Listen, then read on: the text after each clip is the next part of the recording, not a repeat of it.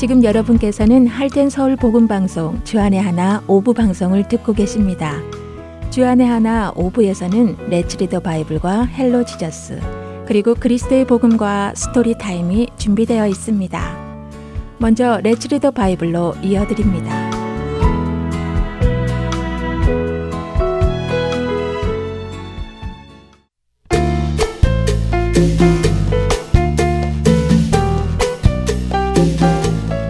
애청자 여러분 안녕하세요. 레츠 리더 바이블 진행의 박재필입니다.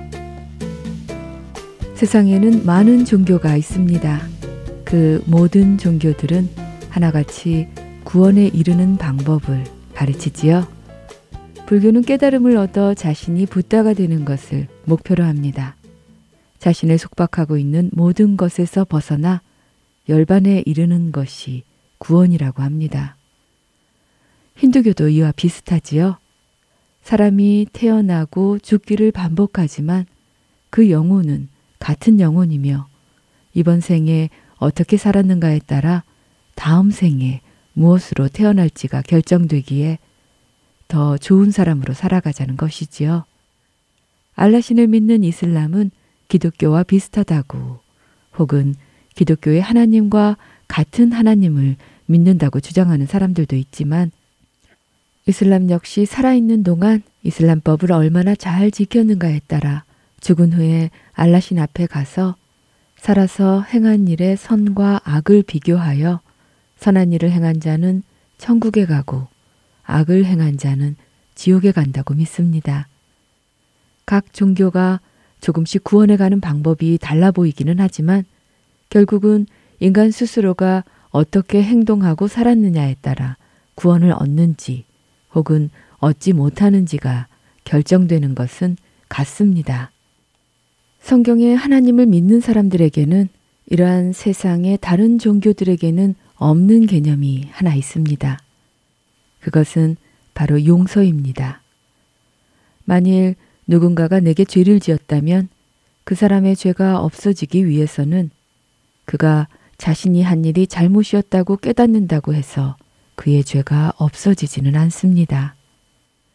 그 사람이 죄를 지은 대상인 내게 와서 용서를 구해야 하고 내가 용서를 해주어야 그 죄값이 없어집니다. 다른 종교들은 용서를 구하지 않습니다. 스스로 그 죄값을 치르고 해결하려고 하지요. 그들은 자신들의 죄가 어느 특정 신에게 지은 죄라고 생각하지 않기 때문입니다. 그러나 성경은 죄의 시작이 하나님의 말씀을 버린 것으로 시작된 것을 우리에게 말씀하시기에 모든 죄는 일차적으로 하나님께 짓는 것임을 기억해야 합니다. 우리 모두는 그분의 말씀을 따르지 않는 죄를 지었기에 그분에게서 용서를 받아야 하는 것이지요. 그래야 죄의 문제가 해결되는 것입니다. 유대인들은 알았습니다. 죄를 용서해 주실 분은 오직 하나님 뿐이시라는 것을 말입니다. 그런데 오늘 읽을 마태복음 9장에서 예수님은 한 중풍병자를 향해 안심하라, 내 죄사함을 받았느니라 라고 선포하십니다.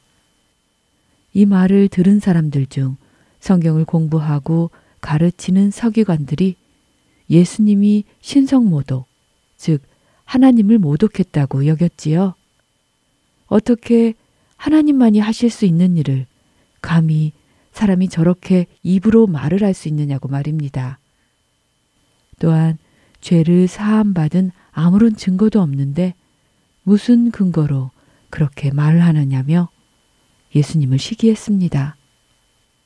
그런 그들을 향해 예수님이 말씀하십니다.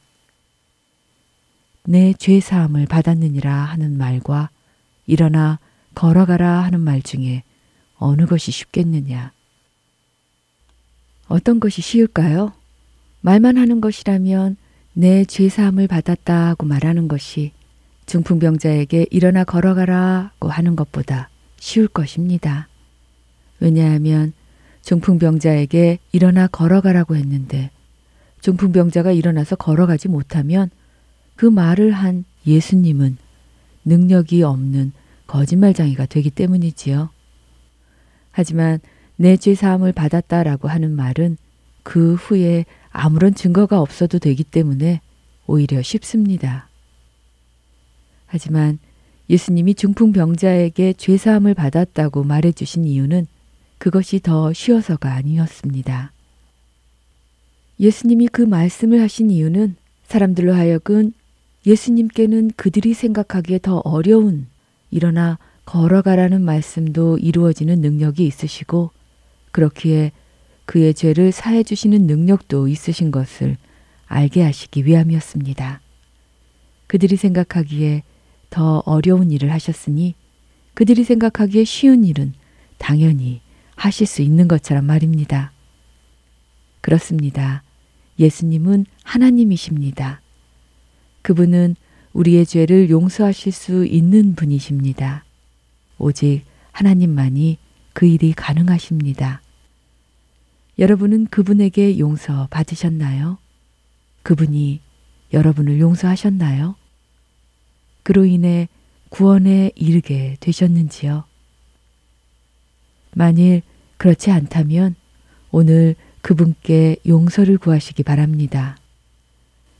우리가 우리의 죄를 자백하면 그분은 우리의 죄를 사하시고 우리를 모든 불의에서 깨끗하게 하실 것을 약속하셨기 때문입니다. 이 약속을 믿으며 살아가는 우리 되기 바라며 이 시간 마치겠습니다.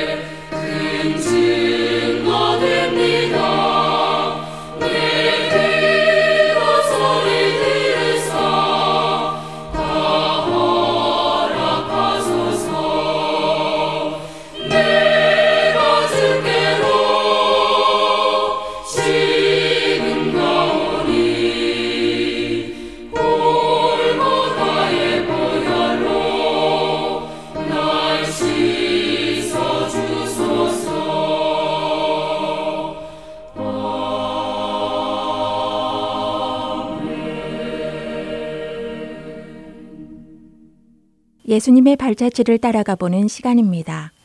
Hello Jesus로 이어집니다.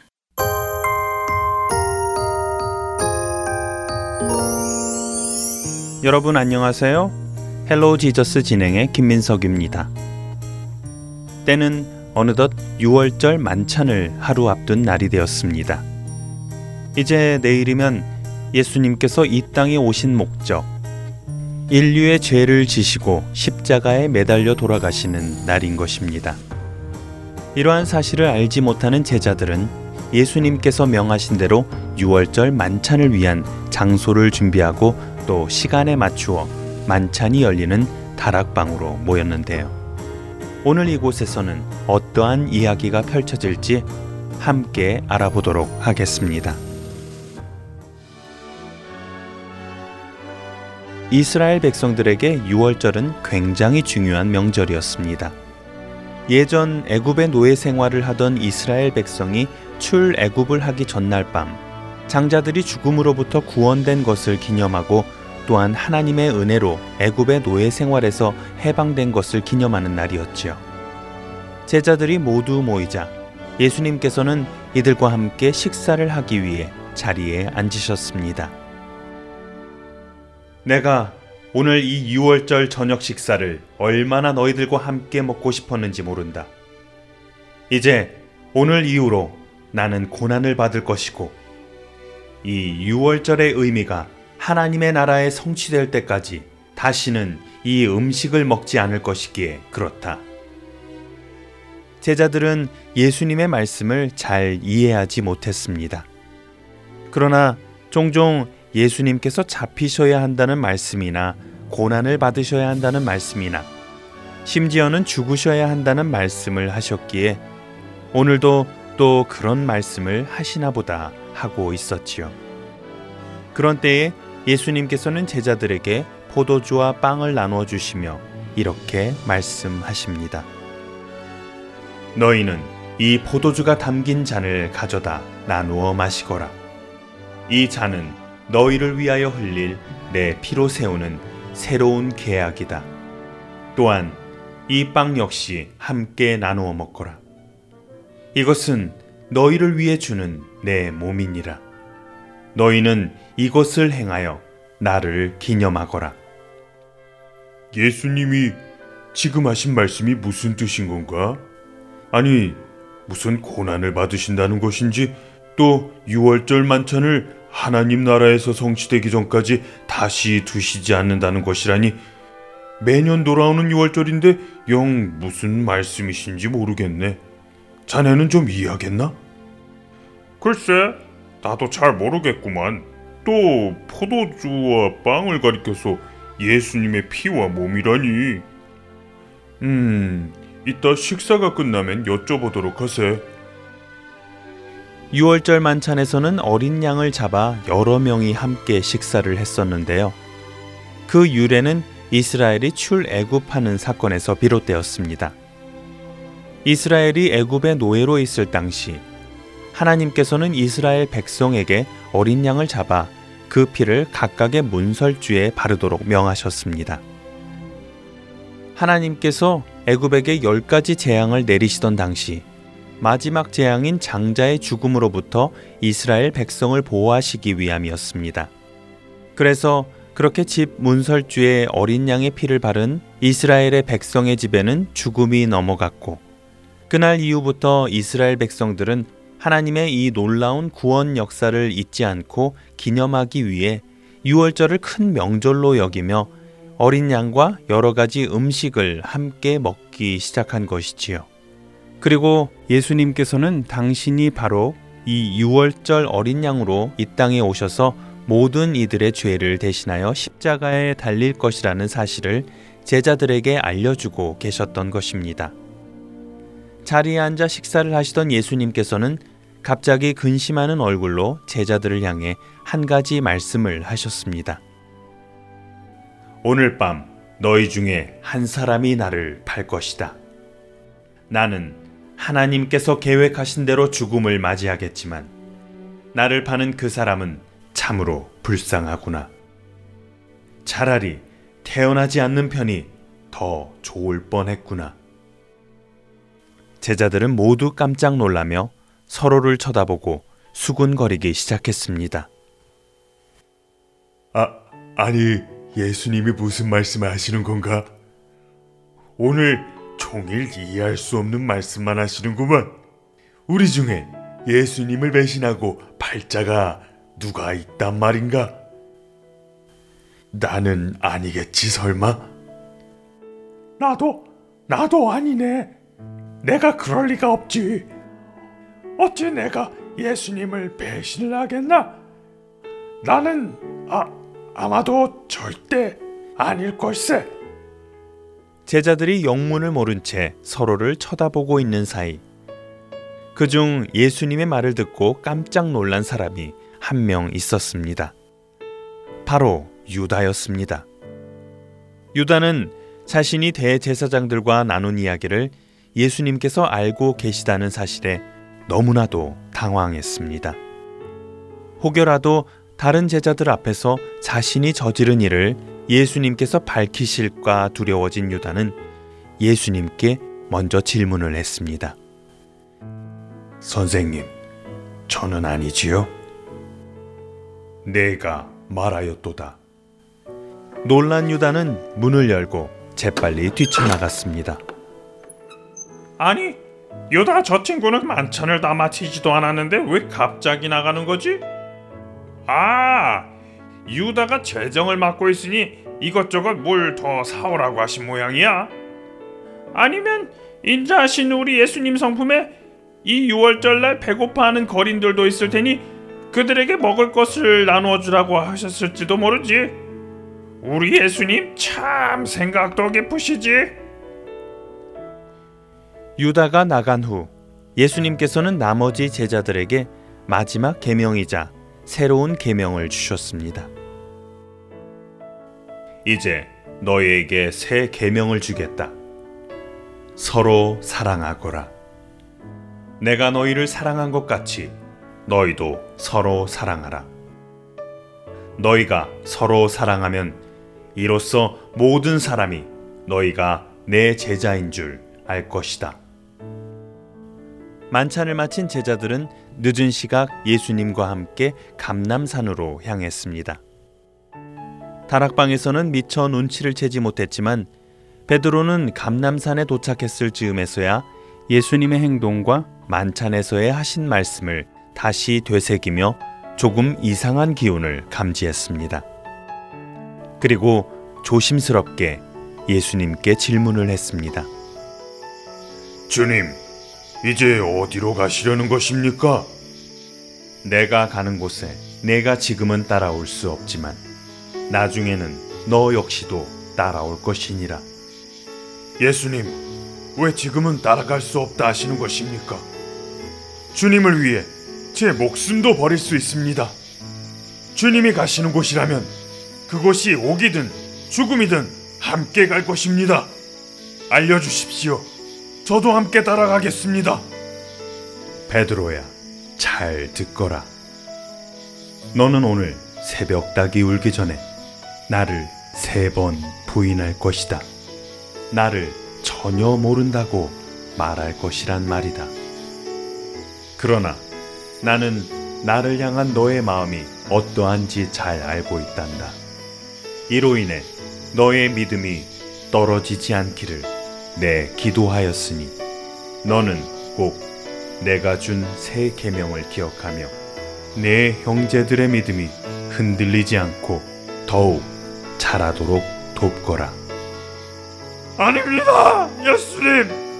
절대로 그러지 않을 것입니다. 모든 이가 주를 버린다 하더라도 저는 끝까지 주님을 따를 것입니다.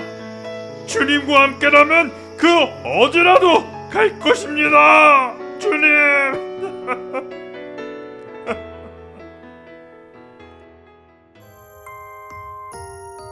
예수님은 이제 곧 잡히실 것입니다. 그러나 그것은 하나님의 계획이었고 예수님께서 자진하여 붙잡히시는 것입니다. 모든 일을 통하여 하나님의 영광을 나타내기 위함이었지요. 우리를 죽음에서 건져내시기 위해 하나님의 어린 양으로 6월절에 오신 예수님. 그 예수님을 기억하는 시간을 가져보기 바랍니다. 헬로우 지저스 마칩니다.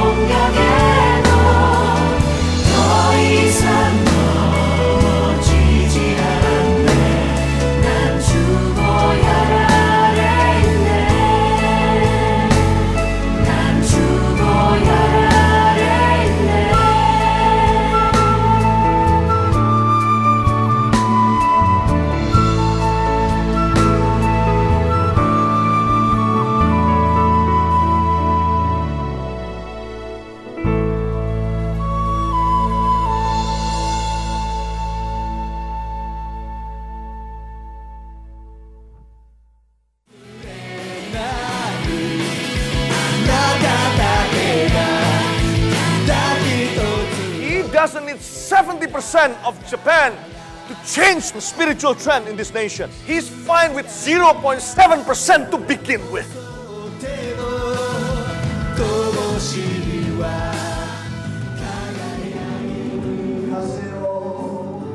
하나님을 향해 부르짖는 일본인들의 간절한 마음이 들리십니까? 크리스천 인구가 1%도 되지 않는 척박한 영적 사막 일본. 그 사막의 땅에도 복음의 씨앗이 뿌려져야 할 것입니다. 하트앤서울 복음 선교회에서는 이 일을 위하여 일본어 방송 CD를 제작하였습니다. 주위에 있는 일본인들에게 이 CD를 전하고 싶은 분들은 전화번호 602-866-8999로 연락 주시기 바랍니다.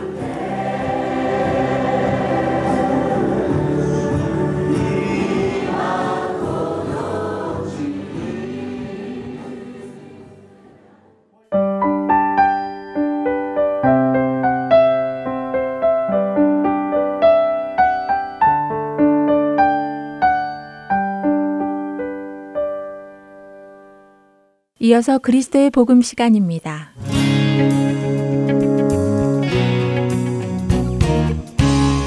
애청자 여러분 안녕하십니까?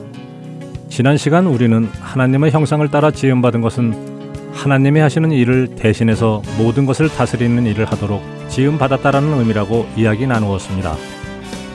하나님의 형상을 닮은 우리가 하나님을 대신하여 모든 생명을 다스리는 것이었죠.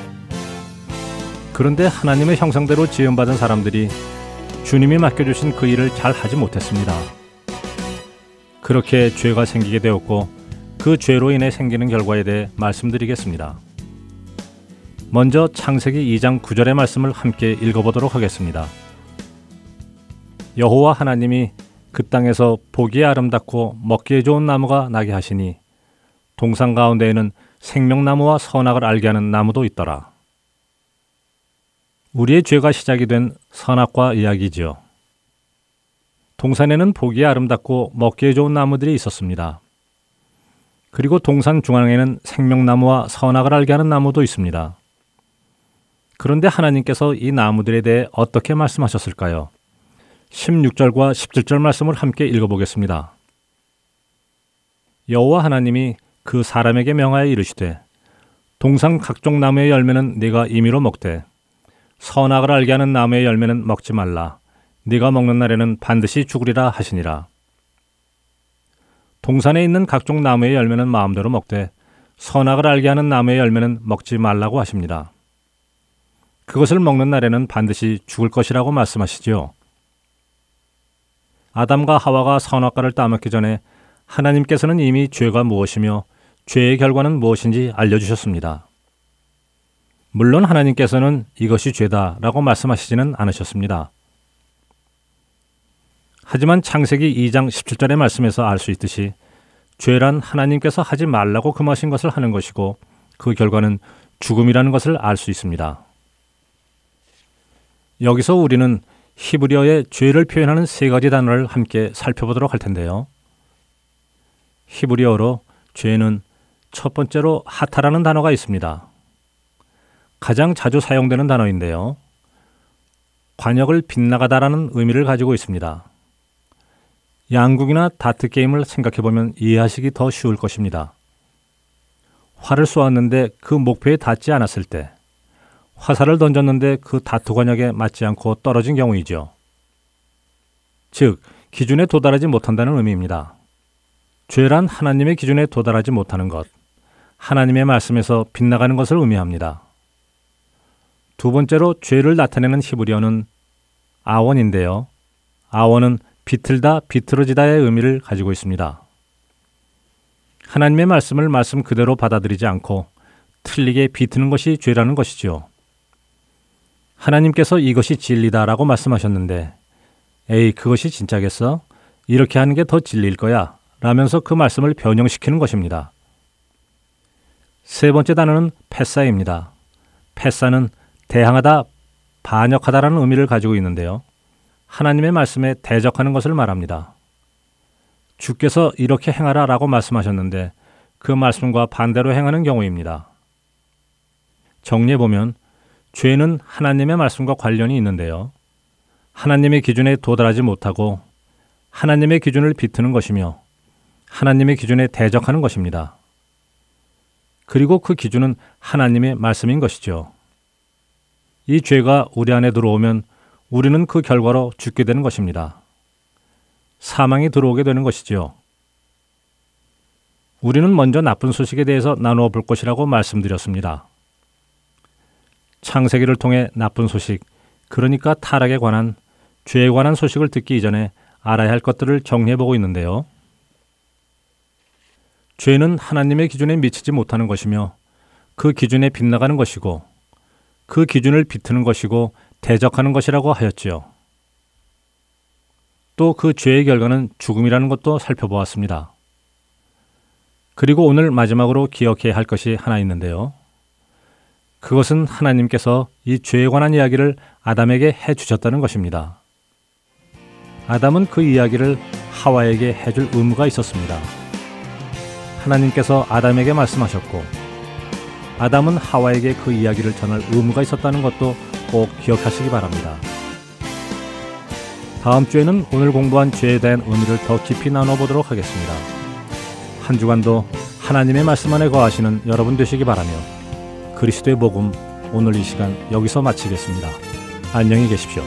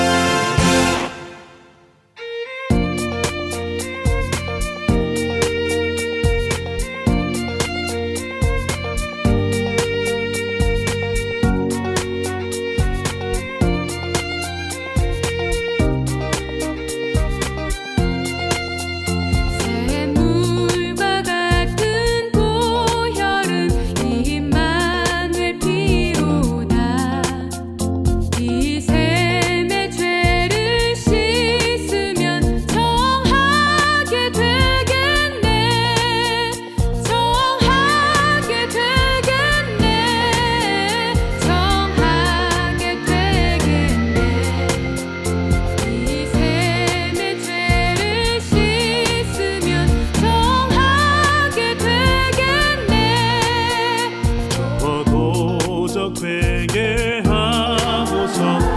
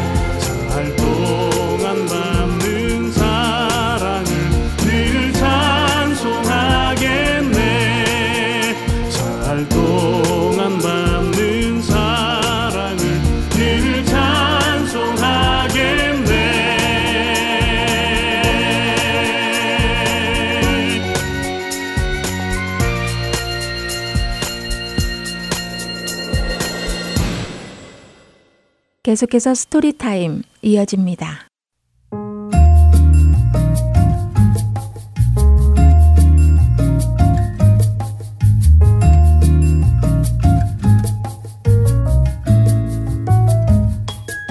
애청자 여러분 안녕하세요. Story Time의 최강덕입니다. 상을 받는다는 것은 기쁘고 영광스러운 일입니다. 그러나 상 받으려는 욕심 때문에 정직하지 못한 방법을 쓴다거나 남에게 손해를 입히는 일은 우리 크리스천들은 해서는 안 되겠지요. 진정한 승자는 어떤 사람일지 오늘의 Story Time The Winner 같이 들어보겠습니다. 오늘의 주인공 베티와 팀 남매는 작은 시골 마을에 살고 있습니다. 여동생인 베티는 크리스천이었지만 오빠 팀은 아직 예수님을 알지 못했고 베티는 그런 오빠를 위해 늘 기도했습니다. 그러던 어느 날 사진 찍는 것을 좋아하던 베티는 부모님으로부터 저렴한 카메라를 선물 받고 신이 나서 여기저기 사진 찍고 다니기에 바쁩니다. 오빠와 함께 거리를 걷던 중 베티는 한 사진관에서 어린이들을 대상으로 콘테스트를 주최한다는 한 포스터를 보게 되는데요. 주제는 야생에 살고 있는 동물들을 찍어서 사진을 제출하면 되는 것이고 1등을 차지하는 어린이에게는 아주 값비싼 카메라를 상품으로 줄 것이라고 적혀 있었지요. 팀은 베티에게 주변에서 야생동물을 자주 볼 수 있으니 어렵지 않을 것 같다고 하며 도전해보자고 이야기합니다. 하지만 베티는 기능이라고는 아무것도 없는 자신의 카메라로는 빠르게 움직이는 야생동물을 찍을 수 없을 것이라고 하며 속상해 합니다. 그러자 팀은 자신이 도와주겠다고 하며 동생을 격려합니다. 두 사람은 외진 곳으로 나가 여러 동물들을 찍기 시작합니다. 그러나 아무리 찍어보아도 콘테스트에 낼 만한 좋은 사진을 찍기란 힘이 듭니다. 고민 끝에 팀은 베티에게 동물원에 가서 그곳에 있는 동물들을 찍어보자고 제안하는데요. 우리 안에 있는 동물들이니 야생에 사는 동물들을 찍는 것보다는 조금 더 가까이에서 잘 찍을 수 있을 것이라고 말합니다. 하지만 베티는 그것은 룰을 어기는 것이고 속이는 것이라고 말하며 그렇게 할 수 없다고 딱 잘라 거절합니다. 베티의 거절에 팀은 동물원 근처에 있는 강가에서 얼마 전 아주 크고 멋진 새를 본 적이 있다고 하며 그 새를 찍으면 어떻겠냐고 제안합니다. 베티는 좋은 생각이라고 하며 지금 당장 찍으러 가자고 말합니다. 그러나 마침 카메라 필름이 다 떨어져 베티는 팀에게 함께 필름을 더 구하러 가자고 합니다. 팀은 자신이 혼자 얼른 다녀오겠다고 하며 베티에게 강가 근처에서 보자고 하지요. 잠시 뒤 이들이 다시 만났을 때 팀은 오는 길에 어떤 이상한 사람을 만나 늦어졌다고 하며 두 사람은 얼른 새를 찍으러 이동합니다. 두 사람이 도착한 그곳에는 팀이 말한 것처럼 정말로 크고 아름다운 새들이 강 근처에 쉬고 있었습니다. 베티는 서둘러 새들의 사진을 찍습니다. 별다른 기능이 없는 카메라로 찍었기에 결과물이 조금 아쉽기는 하지만 베티는 그럭저럭 자기의 사진에 만족해 했습니다. 그리고 며칠 뒤 베티는 사진관으로부터 자신의 사진이 1등을 차지했으니 상품인 카메라를 찾으러 오라는 전화를 받게 됩니다. 새 카메라를 상품으로 받은 베티는 너무나도 기뻐하며 자신이 제출한 여러 사진들 중 어떤 사진이 1등을 차지했는지 궁금해 합니다. 그리고 사진을 둘러보던 베티는 1등으로 뽑힌 자신의 사진을 보고는 당황해 합니다. 자신이 찍은 적도 없는 한 여우의 사진이 1등 사진으로 뽑혀져 있었기 때문입니다. 무언가 사진관에서 착각을 한 것 같다고 말하는 베티에게 팀은 사실 자신이 찍은 사진이라고 고백합니다. 오빠의 말에 베티는 그제서야 오빠가 자신을 속이고 동물원에 가서 여우의 사진을 몰래 찍어온 사실을 알아차립니다. 나무라는 베티에게 여우도 여전히 야생 동물이니 괜찮지 않냐고 우겨대지만 베티는 여전히 그 방법은 정직하지 않다고 말합니다. 자신은 크리스천이고 정직하지 않은 방법으로 이기고 싶지도 않고 상품을 타고 싶지도 않다고 말이지요. 아무도 모를 것이라고 계속해서 말하는 팀에게 베티는 오빠가 자신에게 좋은 카메라를 얻게 해주고 싶은 마음, 그 마음은 고맙지만 예수님께서는 모든 것을 알고 계신다고 말합니다. 그리고는 카메라를 다시 돌려주러 사진관으로 갑니다. 크리스천으로서 정직하게 모든 것을 말하고 그토록 원하던 카메라를 다시 돌려주고 온 베티를 보며 팀은 미안하다고 사과를 하고 자신 역시도 베티처럼 예수님을 구주로 모시고 싶다고 고백하며 오늘의 드라마는 마칩니다. 찬양 같이 들으시고 Story Time 계속 진행하겠습니다.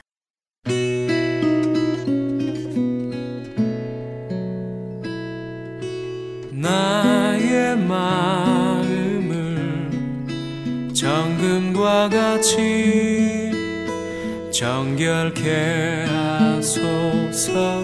나의 마음을 정금과 같이 하소서.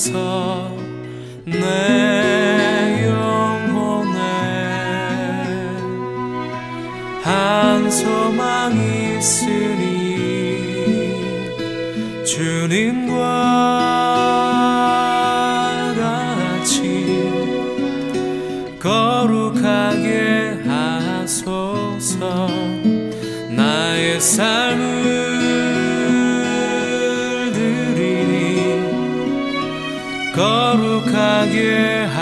하소서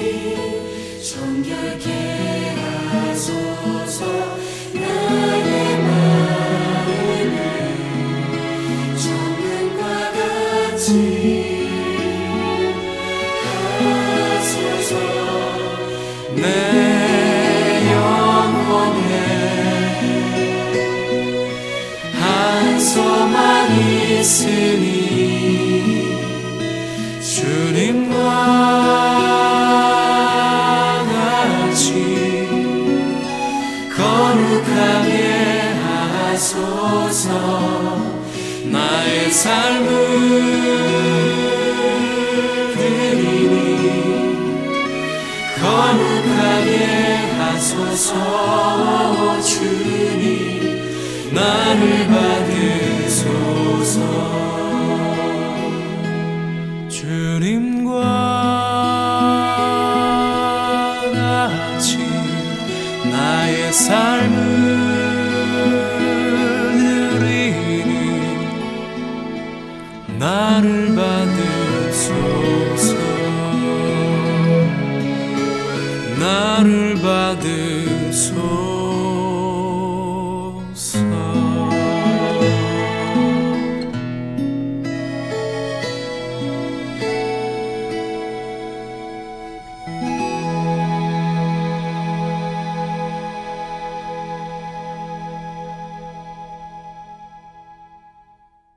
하나님의 성품은 거룩입니다.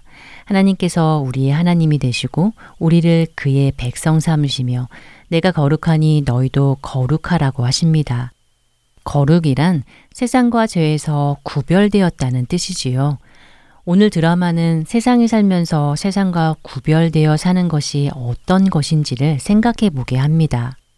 세상은 목적을 위해 수단을 정당화하는 경우가 많습니다. 자신이 원하는 것을 얻기 위해 양심의 가책이 느껴지는 작은 일을 무시하기도 하고 때로는 더 큰 죄악도 꺼리낌 없이 하기도 하지요.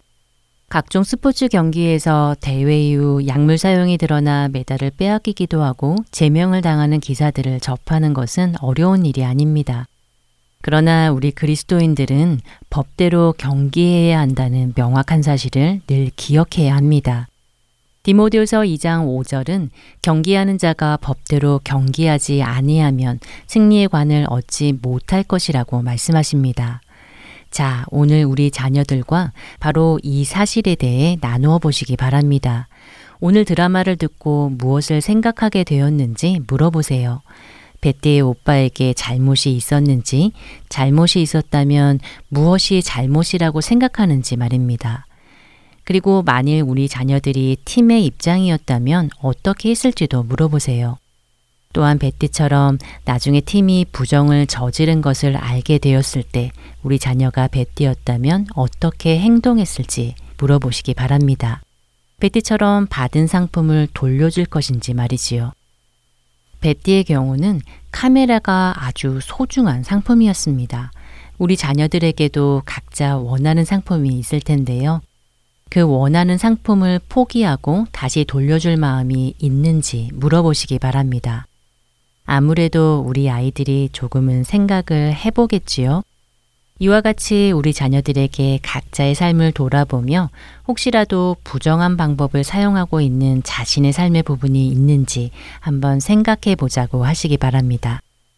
혹시라도 자녀들이 고백한다면 함께 하나님께 회개 기도하고 이제부터 하나님의 자녀로서 정직하게 살아가기로 결단하도록 도와주시기 바랍니다. 늘 드리는 말씀이지만 자녀들을 신앙 안에서 키우려면 먼저 우리 부모님들이 본을 보여야 합니다. 오늘 자녀들에게 정직함에 대해 가르치기 위해서는 우리 부모님들 역시 삶의 모든 부분에서 자녀들 보기에 부끄럽지 않게 정직한 삶을 사져야 할 것입니다. 크리스천은 1등을 하는 것이 목표가 아니라 주어진 경기를 성실하게 마치는 것이 목표가 되어야 합니다. 베티의 성실한 모습으로 오빠 팀이 예수님이 궁금해 해졌듯이 우리가 1등이 되지 못하더라도 바른 모습으로 살게 되면 주님께 영광이 되어짐을 나누면 좋겠습니다. 살다 보면 이런저런 유혹을 마주치기 마련인데 그때마다 신앙의 양심을 버리지 말고 지킬 수 있도록 우리 자녀들에게 가르쳐야 합니다. 우리 자녀들이 어려서부터 주의 말씀대로 바르게 자랄 수 있도록 우리 부모님들이 먼저 정직의 모습을 보여주시고 아이들과 늘 대화로 바른 신앙을 체크해 나가시기 바랍니다. Story Time 마치겠습니다.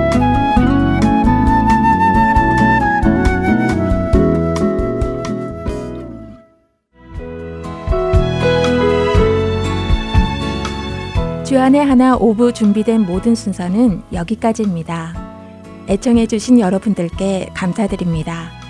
다음 시간에 다시 찾아뵙겠습니다.